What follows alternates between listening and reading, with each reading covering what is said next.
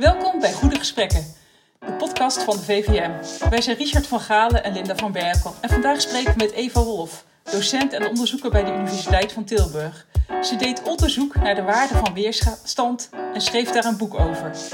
In deze podcast vertelt Eva waarom weerstand belangrijk is voor milieuprofessionals.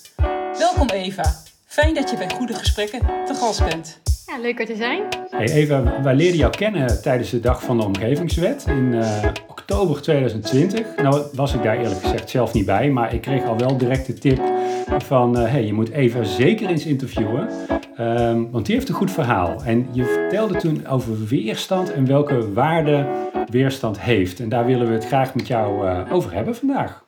Ja, leuk. um, nou heb je, je hebt een boek geschreven, dat heet De Waarde van Weerstand. Uh, en daar staat, uh, nou, wat daar staat daar centraal? Eigenlijk je onderzoek naar de Ant Antwerpse uh, Oosterweerverbinding. Ja, klopt. Um, nou, voor, ik denk niet dat iemand, nou, er zullen vast mensen het kennen, maar misschien kun je het nog even visueel maken. Waar gaat het nou precies over? Want het is het, het sluiten van de ring van Antwerpen, toch? Ja, um, dus een, als je wel eens in Antwerpen bent geweest met de auto, dan zul je gemerkt hebben dat er heel weinig uh, te rijden valt, omdat je heel vaak stilstaat. Er is een hele grote fileproblematiek.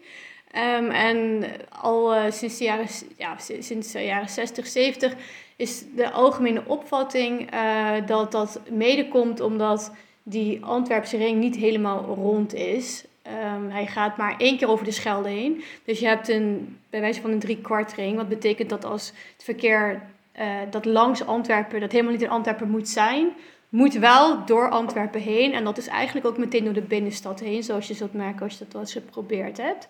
En het idee uh, uh, rond 1995 ontstond het idee dat die fileproblematiek dan eindelijk eens opgelost moest worden door die ring dan eindelijk rond te maken.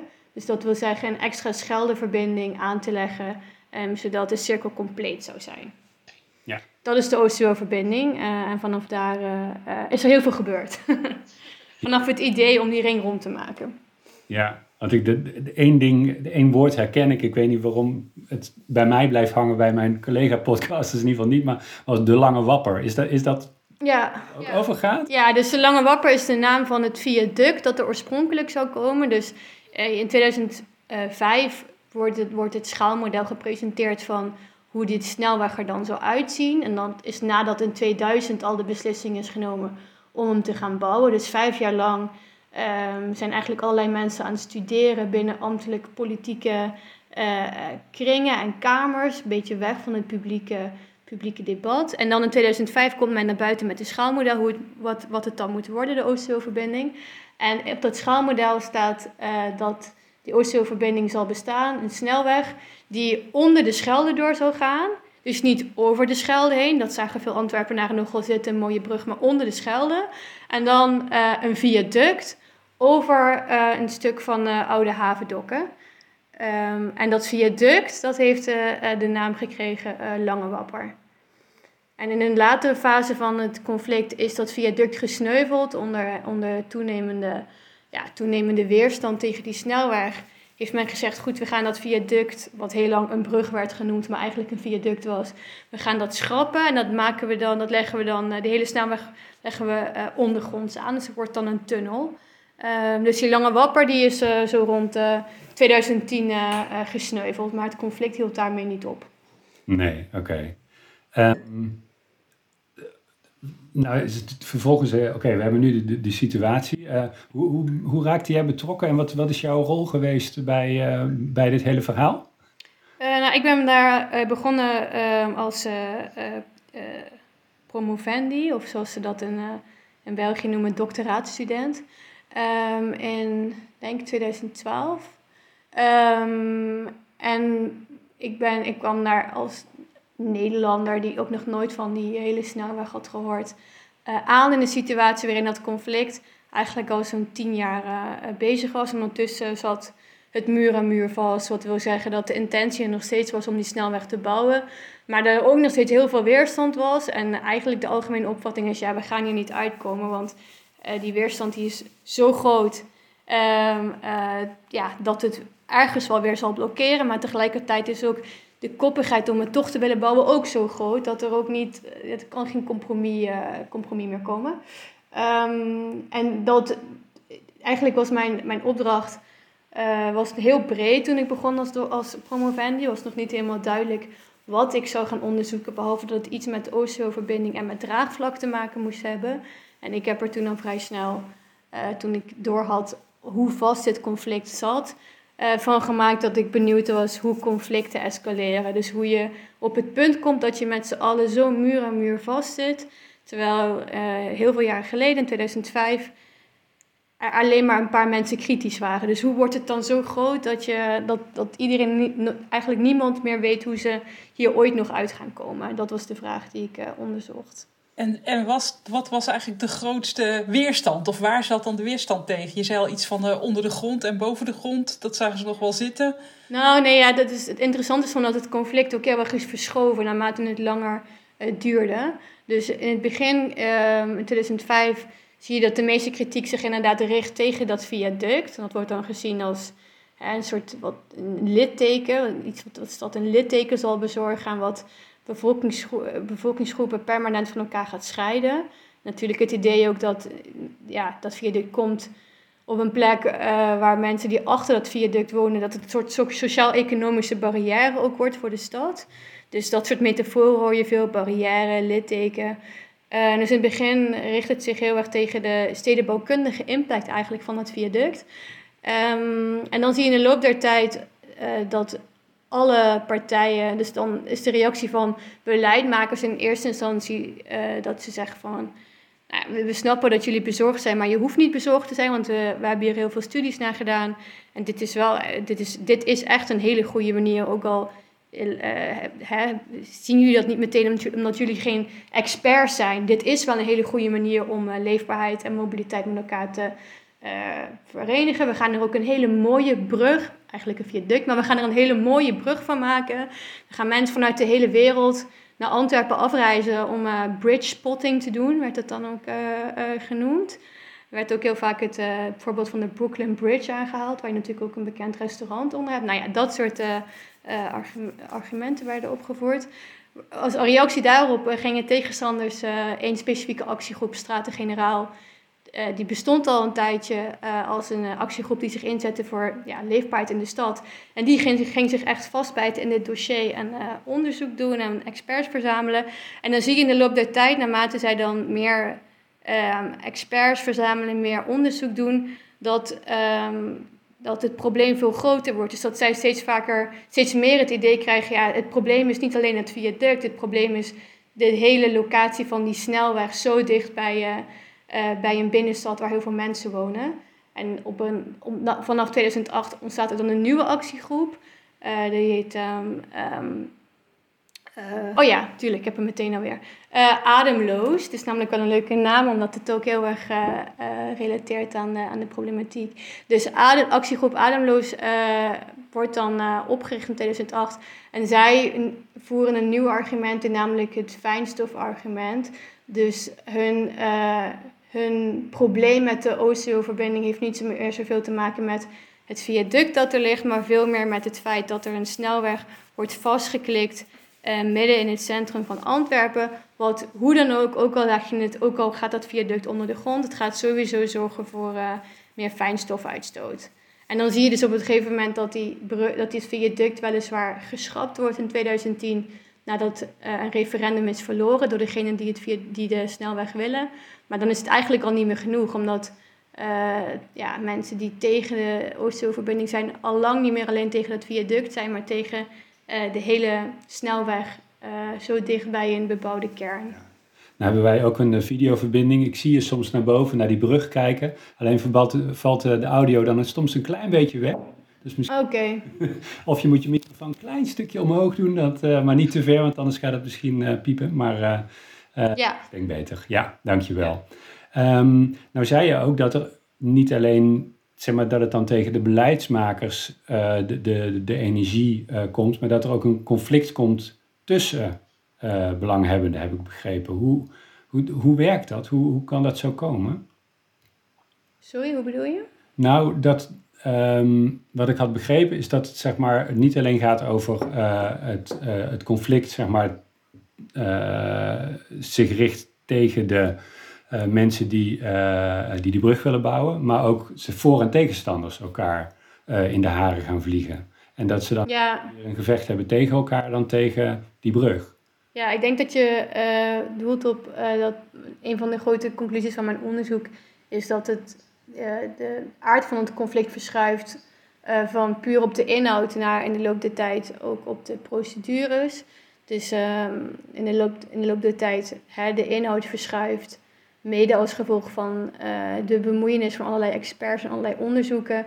Maar naarmate personen langer met elkaar eh, in strijd zijn, gaan vooral eh, actievoerders steeds meer twijfelen aan de procedures of die wel deugen, omdat ze het gevoel hebben dat ze, ja, dat ze niet serieus genomen wor- worden. Ik zei al dat er ook een, bijvoorbeeld een referendum is geweest. En na dat referendum wordt besloten, alhoewel eh, de meerderheid van de mensen die stemmen zich uitspreken tegen de snelweg in Antwerpen, wordt toch besloten om in gewijzigde vorm met die snelweg door te gaan. Dus dat doet actievoerders gewoon steeds meer twijfelen aan eh, of die procedures wel eerlijk zijn en of het niet altijd uitkomt wat beleidmakers toch wel willen, dat bijna niet uitmaakt wat je nog invoert qua argumentatie of qua ehm, ja, opkomst van mensen die zich eh, kritisch uitlaten.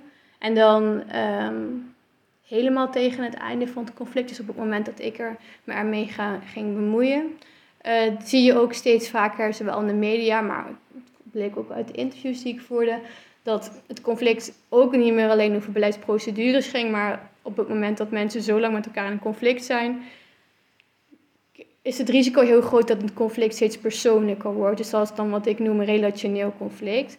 Ehm, en dan vertrouwen mensen de ander niet meer. Dus waar je nog op inhoud met elkaar oneens kan zijn en misschien ook wel de procedures eh, kun je van denken, ja, die moeten misschien verbeterd worden. Eh, dat is op zich allemaal waardevol, want je kunt alleen maar tot innovatie komen of tot betere ideeën wanneer er hè, wrijving is op de inhoud. Ik denk dat dat is heel waardevol. Zonder wrijving geen glans. En met procedures kun je ook zeggen, ja, daar moet soms misschien heel even stevig eh, over gedebatteerd worden, want sommige procedures zijn gewoon aan een update toe. Ehm, maar als je niks wat de ander zegt meer vertrouwt, puur alleen, alleen omdat die ander dat zegt, ehm, omdat het uit de mond van die ander komt, dan is het ook niet meer mogelijk om nog een dialoog te voeren, omdat alles per definitie omstreden is. Dus dat is wat ik noem eh, destructief conflict. Ehm, ja, waar je niet meer veel goede dingen mee kunt doen. Nee. Dat het op die twee andere niveaus wel zo is. Ja, nou ehm, waren Linda en ik eh, ook al even aan het zoeken naar van, goh, kun je nou zo'n zo'n voorbeeld ook in Nederland vinden? Hè? En er, er zijn natuurlijk best wel wat eh, infrastructurele eh, grote projecten gaan in Nederland. Dus bijvoorbeeld eh, vliegveld Lelystad, vliegveld Lelystad of eh, de Amelisweert, eh, de A27-verbreding.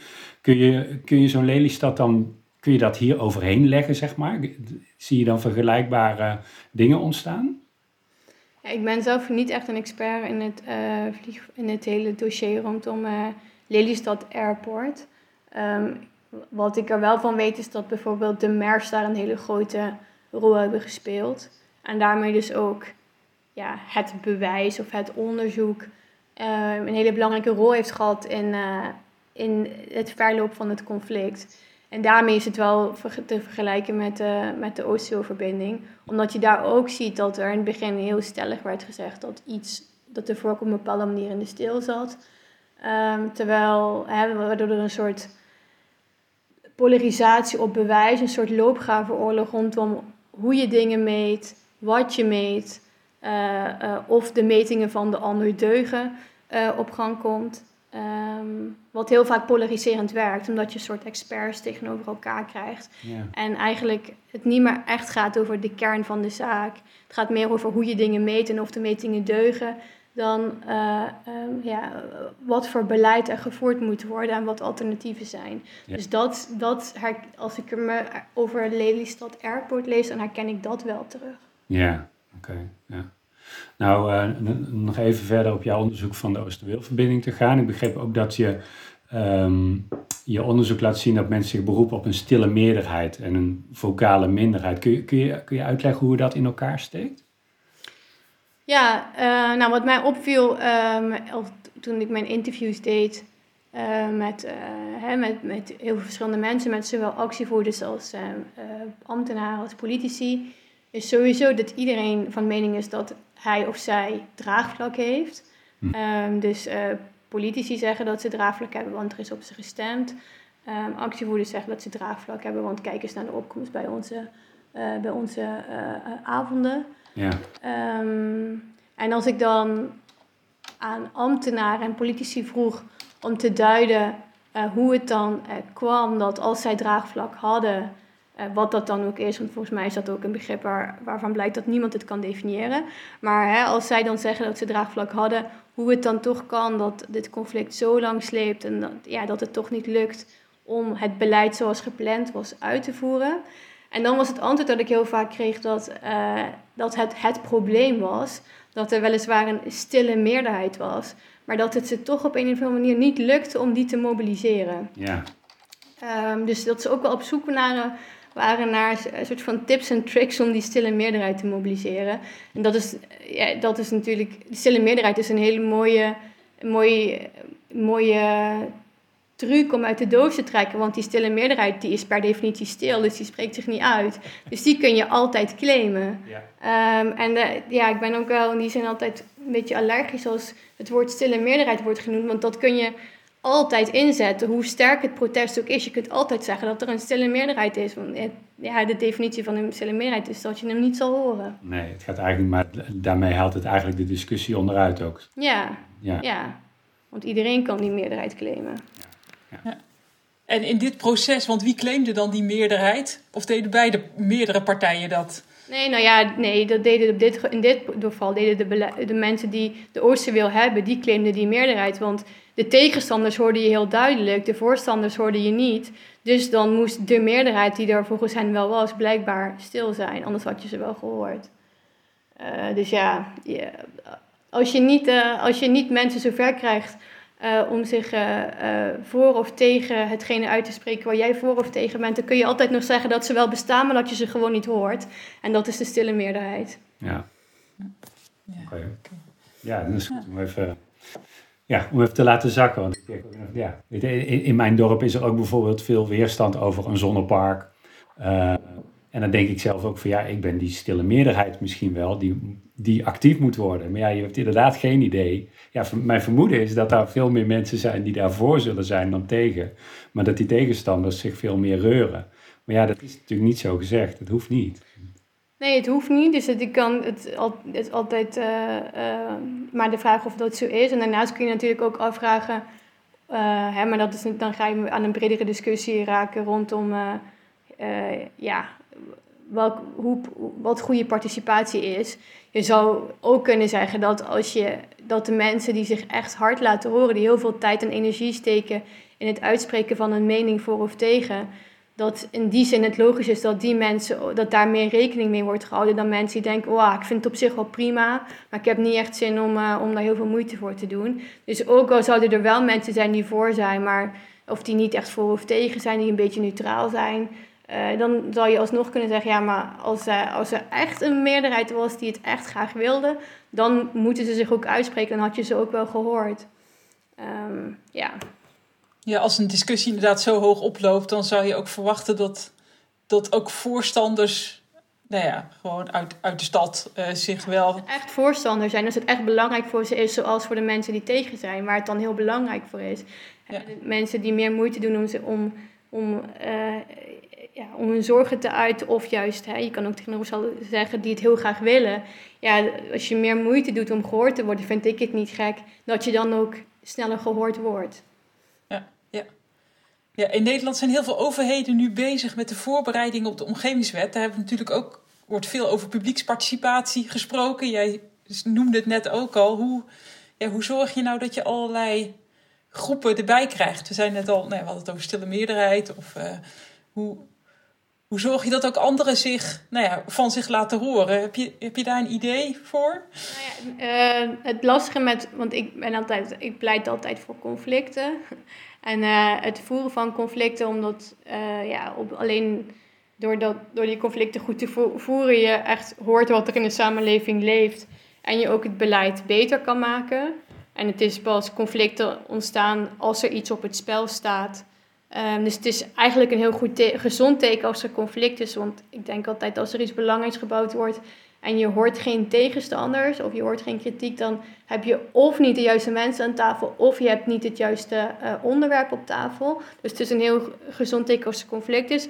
Alleen het, na, het lastige bij ruimtelijke beslissingen is ook, en dat zie je natuurlijk nu ook met de hele uh, energietransitie, het komt ook een beetje door hoe we het in Nederland aanpakken, maar um, aan de ene kant wil je dat mensen heel vroeg uh, participeren, zodat je nog zoveel mogelijk rekening kan houden met uh, iedereen's zorgen en wensen.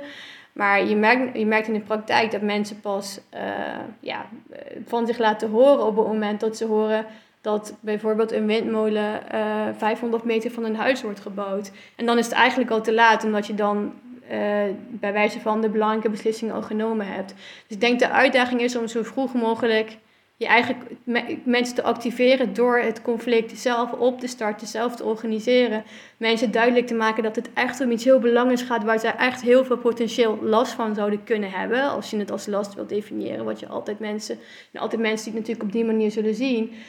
Um, dus alleen maar door heel vroeg al heel pittig te maken, uh, denk ik dat je uh, die geluiden uit de samenleving gaat horen. Want ik denk dat het ook wel heel logisch is dat mensen niet echt uh, bezorgd zijn of uh, uit hun stoel schieten, zolang als ze denken dat het beleid uh, voor hen niet zoveel uitmaakt. Dus de uitdaging ligt in zorgen dat mensen echt snappen dat er iets gebouwd gaat worden, potentieel vlakbij hun huis, um, zodat je eigenlijk al vroeg mensen kan motiveren om heel blij te worden of om boos te worden. En dan kun je er in ieder geval nog rekening mee houden. Um, niet, niet pas nadat alle belangrijke beslissingen al genomen zijn. Ja, maar hoe kun je dan bijvoorbeeld, we, hebben, we hadden het even over energietransitie.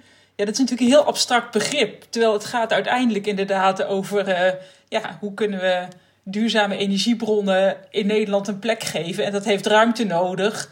En waar claimen we die ruimte, zeg maar?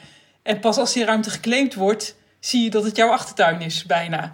Uh, en hoe kun je dan al in een eerder stadium toch dat conflict opzoeken? Je zei al even, ja, dan moet je dat conflict maken. Maar hoe... Ja, nou ja, het ik denk dat je voor mensen invoelbaar moet maken uh, wat de impact kan zijn uh, op hun, hun eigen omgeving. Dus ja, ik weet dat bijvoorbeeld visualisaties daar een rol in kunnen spelen. Um, dus al vroeg mensen een idee geven van wat dat nou precies is en wat de impact kan zijn.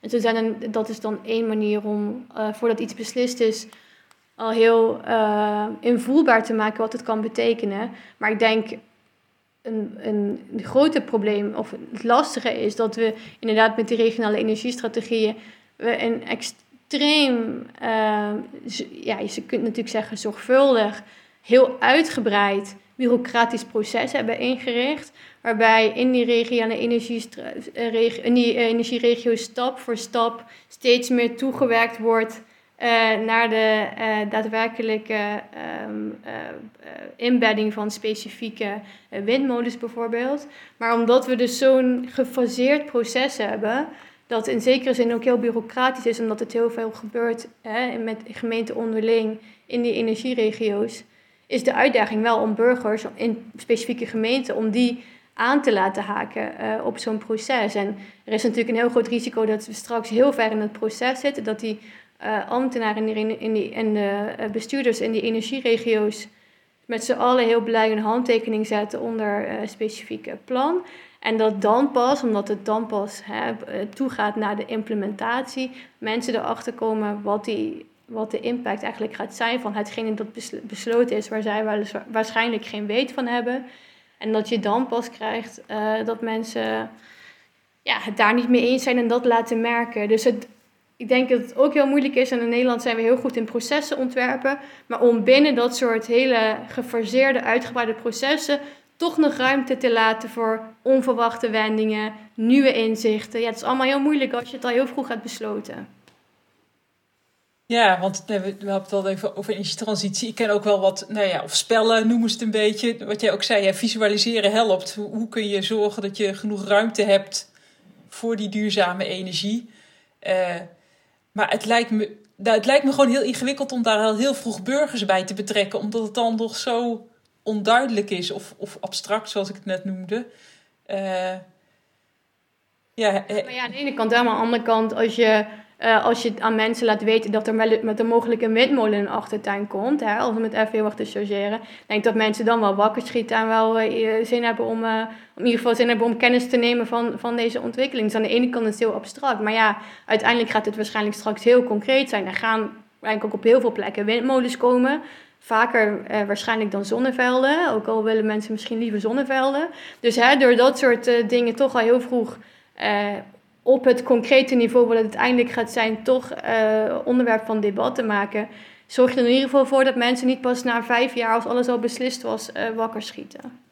Ja, ja het, het lijkt me inderdaad heel goed om ook in een vroegtijdig stadium al gewoon inderdaad wat plaatjes van die windmolens erbij te doen. Hè? Ook al heb je het nog over, uh, gaat het om een windmolen of om een zonnepark of gaat het om wind op zee of wind op land. Om dan al toch wat van dit soort beelden, wat jij ook zei, hoe kun je het visualiseren, ja, bij de mensen binnen te krijgen.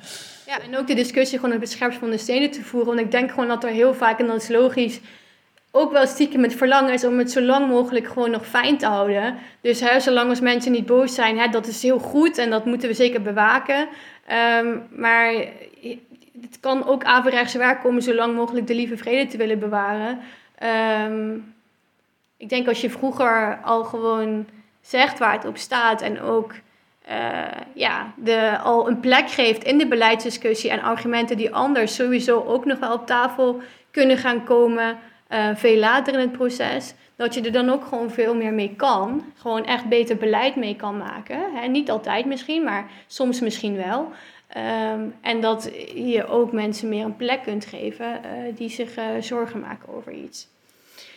Dus ik denk dat er ook wel logischerwijs misschien een beetje het, eh, snel een beetje het idee heerst: oh, we horen niks, niemand is tegen. Nou, dat is wel fijn. ja, maar dan is nog helemaal niet duidelijk wat het concrete plan gaat worden. Dus dan... Nee, snap ik. Ja. Snap ik. Maar ja, aan de andere kant wil je, kun je pas die zorgen op tafel krijgen als je toch op een of andere manier al probeert eh, hè, een soort een beetje het vuur aan te wakkeren. En te kijken wat mensen zullen denken in de hypothetische situatie dat het concreet zou kunnen worden. Ja, ja. Nou had je het eerder ook even over destructieve weerstand of destructief conflict. Kan je daar nog iets meer over uitleggen? Ja, dus het destructief conflict uh, zie ik vanuit mijn onderzoek als de fase van het conflict waarin het, uh, ja, de, dit conflict niet meer alleen, meer ga, niet meer alleen gaat over uh, het project, hè, bijvoorbeeld windmolens voor en, tegen, voor- en nadelen. Niet meer alleen over de procedures, maar ook echt over de mensen in het, in het project en of die wel of niet te vertrouwen zijn. Dus dat mensen echt op, op persoonlijk niveau denken van, of op, en op relationeel niveau, bijvoorbeeld een burger die denkt, ja, ik ga niet eens om tafel zitten met zus en zo, want ik weet zeker dat hij me gaat belazeren. Dat heeft hij of zij in het verleden ook gedaan. Um, en andersom ook, en het, dat, dat, dat wordt nog een beetje onderbelicht, maar dat hoor je ook heel vaak in conflicten. Dus ambtenaren, ambtenaren bijvoorbeeld, die niet met specifieke burgers rond de tafel willen, omdat hij of zij in het verleden dit of dat heeft gezegd. Um, en dan is het heel moeilijk om nog in, ja, de constructieve aspecten van een scherpe dialoog uh, te benutten als mensen niet meer naar elkaar kunnen luisteren. Ja, maar hoe voorkom je dan zo'n destructief conflict? Of moeten we dat willen voorkomen? Of, ja, of moeten we willen voorkomen, want ik denk als iets relationeel is, ja, dan, dan kun je eigenlijk niet meer met elkaar verder. Want hè, hoe goed, misschien ben je het wel veel meer met elkaar eens dan, dan dat je denkt, maar je gaat het niet zien, omdat je de ander gewoon alles wat hij zegt in en in wantrouwt. Dus dat moet je zeker voorkomen. Um, want zelfs al zou je dan een creatieve oplossing hebben die alle belangen verenigt, dan nog zouden mensen waarschijnlijk niet akkoord gaan, omdat ze ja, omdat ze eh, gewoon. A, ondertussen wordt het vaak ook een beetje uh, een situatie van alles of niets. Dus dan wil je echt de ander verslaan. En B, omdat ze gewoon niet vertrouwen dat die ander, uh, als de overheid zo'n akkoord zal, uh, zal, zal presenteren, gewoon niet vertrouwen dat, ja, dat, dat ze dat ook zouden willen uitvoeren. Dus dat moet je wel voorkomen. En het belangrijkste daarin is om, te, ja, om te zorgen dat de relaties goed blijven. Dus in mijn onderzoek in, van die, uh, van, over de Oosthovenbinding van mijn proefschrift, daar zag je bijvoorbeeld al vrij vroeg dat er soort vijandbeelden over en weer van de verschillende partijen waren. Dus je, je had eigenlijk al helemaal aan het begin van het proces ehm, rondom bij ambtenaren en politici, bestuurders heersen vaak het beeld dat degenen die tegen de Oosterweel waren, um, egoïstische NIMBY's waren. En dat hoor je natuurlijk wel vaker, de term NIMBY.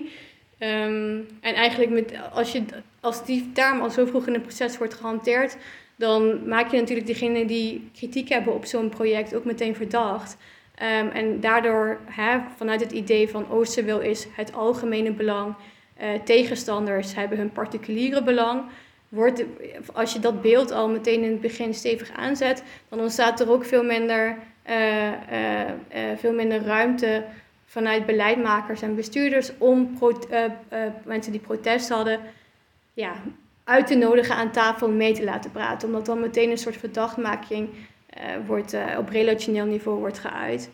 En je ziet in de loop van de tijd dat naarmate actievoerders niet betrokken werden, zij ook steeds meer uh, hun, hun relationele bedenkingen hebben bij de bestuurders en bij de ambtenaren. Dus dat voedt elkaar ook. Vijandbeelden, als je negatief over de een denkt en dat ook laat horen, dan zal die ander dat uh, beantwoorden met hetzelfde soort wantrouwen en dezelfde soort negatieve uh, beelden. Dat doet me ook een beetje denken aan de discussie die op een gegeven moment was van ja, eigenlijk moeten de wappies ook geen wappies meer noemen. Hè? Want het ja, exact. is totaal onzinnig om ja, mensen weg te zetten. Je discussieert ze eigenlijk voor in het spel. En dat, uh, ja. ja, en daarin zie je natuurlijk ook uh, heel erg dat, ja, het is de heel ingewikkelde problematiek natuurlijk die je nu ook hebt rondom, uh, rondom corona. Maar je ziet in ieder geval dat mensen, dat het niet helpt om mensen weg te zetten als ja, als inderdaad wappie, zoals je die term wilt gebruiken. Omdat dat er alleen maar voor zorgt dat zij zich nog meer overtuigd voelen van hun uh, gelijk en uh, nog meer tegen de ander gaan ageren. Um, ja, dus uh, nou ja, ik denk als overheid vooral niet denken dat jij in je eentje um, één soort algemeen belang kunt claimen en dat daarom iedereen die quote tegen is, automatisch um, zijn of haar belang het tegengestelde is van het, van het algemene belang, denk dat dat al een eerste aanknopingspunt is om die uh, relaties goed en gezond te houden. Ja, ik vind het wel een goede les. Ik merk ook vaak dat het inderdaad gaat om, om woorden. Hè? Hoe, hoe, hoe noem je iemand of hoe benader je mensen of mensen die inderdaad ergens tegen zijn. Ja, dat kan je ja, vervelende tegenstanders noemen. Maar je kan ook zeggen, oh, misschien hebben zij een beter idee om, uh, uh, om het het project nog beter te maken. Ja. Zo, ja, zo kan je natuurlijk ook tegenaan kijken. Dus het is ja, inderdaad wat je... Of de rol van de media dan ook wel weer lastig. Want die probeert ook vaak juist voor- en tegenstanders te, gewoon lekker makkelijk te doen. Van we hebben een voorstander en een tegenstander. En die grijze middengroep, die is niet zo interessant. Dus het is wel... Ja, daar zit je dan wel mee. die framing die dan al gemaakt wordt voor jou. Ja. Ja, maar ja, voordat de media erbij betrokken is, dat natuurlijk ook meestal niet meteen aan het begin van een proces. Um, en soms is het misschien ook wel, ik kan me ook voorstellen dat het soms ook wel, ja, ik ben, het, ik ben nogal van het opzoeken van het conflict, zoals jullie merken. Dus het is soms ook wel gewoon goed om te benoemen of iemand een voor- of een tegenstander is, in plaats van het allemaal te houden bij, ja, maar hè, we zijn het misschien allemaal met elkaar eens, alleen uh, we weten het nog niet of zo, of we moeten nog het proces door om uh, uiteindelijk tot een uh, consensus komen waar we ons allemaal in kunnen vinden. Ik bedoel, dat is ook wel iets wat ik altijd wil benadrukken. Soms kun je ook geen oplossing vinden waarin iedereen zich kan vinden. En dat is ook gewoon oké, denk ik. En we hebben soms een neiging om te denken dat het alleen, maar goed, het alleen maar een goede beslissing is als iedereen het ermee eens is. Maar politieke beleid gaat over kosten en baten op bepaalde manieren verdelen. En er gaan altijd mensen gevoel, het, ja, meer, meer uh, kosten hebben dan baten. En dan hebben we gelukkig nog een, uh, een, een, in die gevallen dat er dan toch echt dingen, uh, beslissingen onkuis zijn genomen, hebben we gelukkig leven in een rechtsstaat met een rechter die zich nog kan uitspreken over zaken. En dus als je er, ook, als je er met z'n allen gewoon echt niet uitkomt en je hebt voor je gevoel de procedures goed gevolgd, ja, dan is het soms ook misschien zo dat je er niet uitkomt en dan moet de rechter zich uiteindelijk maar uitspreken. Dat is zeker waar. Jij zegt net ook van, ja, ik ben, ik ben wel voor het conflict, dat moet je opzoeken. Maar zou je ook kunnen bedenken dat je gewoon wel tot een goede oplossing komt zonder conflict? Nou ja, dat hangt er dus vanaf hoe je conflict definieert. Want men, ja, mensen hebben bij conflict het beeld van, ja, je staat, uh, je, je, je, bent in de, je, bent, bent in de handgemeen met elkaar verzeld. Of in ieder geval sta je tegen elkaar te schreeuwen. Terwijl um, als je conflict gewoon ziet als het, met, het, het denken dat je jouw doel niet kunt uh, behalen. Um, of dat, dat als de ander zijn doel behaalt, dat je dan jouw doel niet meer kan behalen. Dat is een academische definitie van, uh, van conflict. En het uiten van het feit dat je denkt dat die doelen met elkaar onverenigbaar zijn. Um, ja, dan heb je een definitie van conflict. Waarvan ik denk, als je geen discussie hebt gevoerd waarin mensen hebben, uh, hebben gezegd dat zij denken dat er verschillende doelen zijn met dit beleid. En dat het doel wat zij het belangrijkst vinden, ik noem maar wat, uh, leefbaarheid, niet verenigbaar is met het doel um, dat de overheid in eerste instantie behartigt. Namelijk in het geval van Oosterweel was het vooral mobiliteit. Als je discussie niet op die manier hebt gevoerd van deze doelen zijn heel moeilijk met elkaar te verenigen. En ik denk dat het ene doel niet met het andere te verenigen is ja, dan denk ik dat je niet de goede discussie hebt gevoerd. Dus we moeten ook af van het beeld dat conflict betekent dat je uh, tegen elkaar staat te schreeuwen en mensen aan het huilen zijn en met de deuren wordt geslagen en eventueel nog wordt gegooid met dingen. Volgens mij een goed conflict hebben we elke dag, nou ja, in ieder geval uh, elke week, elke twee weken met de mensen die belangrijk voor ons zijn. Um, en ik denk dat je je veel meer moet zorgen maken als er geen conflicten zijn, ook in buiten het publiek beleid om, uh, dan als er wel conflicten zijn. Want dat zijn gewoon, het is gewoon een kenmerk van een goede relatie dat er ook conflicten zijn. En voor goed beleid dat er conflicten uh, ontstaan en gevoerd worden. Ja, dus je zegt je moet ook gewoon goed met die conflicten omgaan en inderdaad daar de goede, de goede dingen uithalen of de goede argumenten uit. Ja, en je moet gewoon erkennen dat conflict overal is. Dus ik, uh, ik geef ook wel eens gewoon uh, ik geef wel eens lezingen aan ambtenaren en dan word ik ook wel eens gevraagd: ja, van waarom noem je het nou conflict? Kun je het niet gewoon debat noemen of dialoog of zo? Maar ja, dat is weer opnieuw die, die toch krampachtigheid en die angst die we hebben om gewoon te zeggen dat er conflicten zijn en ook te waarderen dat die er zijn. Ik denk dat we in Nederland heel erg uh, het idee hebben dat het toch wel de beste situatie is als het allemaal uh, min of meer harmonieus is en, uh, uh, en, aardig. En, hè, je hoort ook heel vaak dat bij participatie, dan moeten mensen wel heel constructief zijn. dus die, beleid, die, dat, die taal, die, die, dat is heel erg Nederlands. En ik denk dat we ja, dat, dat, niet altijd, dat dat niet altijd de beste taal is. Je moet ook gewoon kunnen erkennen dat er conflicten zijn, af van het taboe daaromtrent. En dat gewoon ook durven te voeren. In plaats van dat mensen zich ook niet durven uitspreken omdat ze bang zijn dat ze dan de lieve vrede verstoren. Ja, ondertussen hadden Linda en ik een conflict. Ik weet niet of je het door had, maar uh, we zaten ongeveer op 35 minuten. En uh, we zaten onderling een beetje te, te, te seinen van... hey, zijn we nu niet klaar? Of moeten we nog een hele interessante vraag stellen? Want misschien is de, de podcastluister al afgehaakt. Um, maar uh, dit is een goed moment toch gewoon een punt achter deze podcast te zetten. Eva, heel erg bedankt voor je virtuele komst. Eva Wolf. Uh, fijn dat je ons mee hebt genomen in de wereld van weerstand. Ook bedankt aan jou, luisteraar. Mocht je vragen hebben, stel ze dan gerust, bijvoorbeeld in een comment onder de podcast op Soundcloud of ook via www.vvm.info.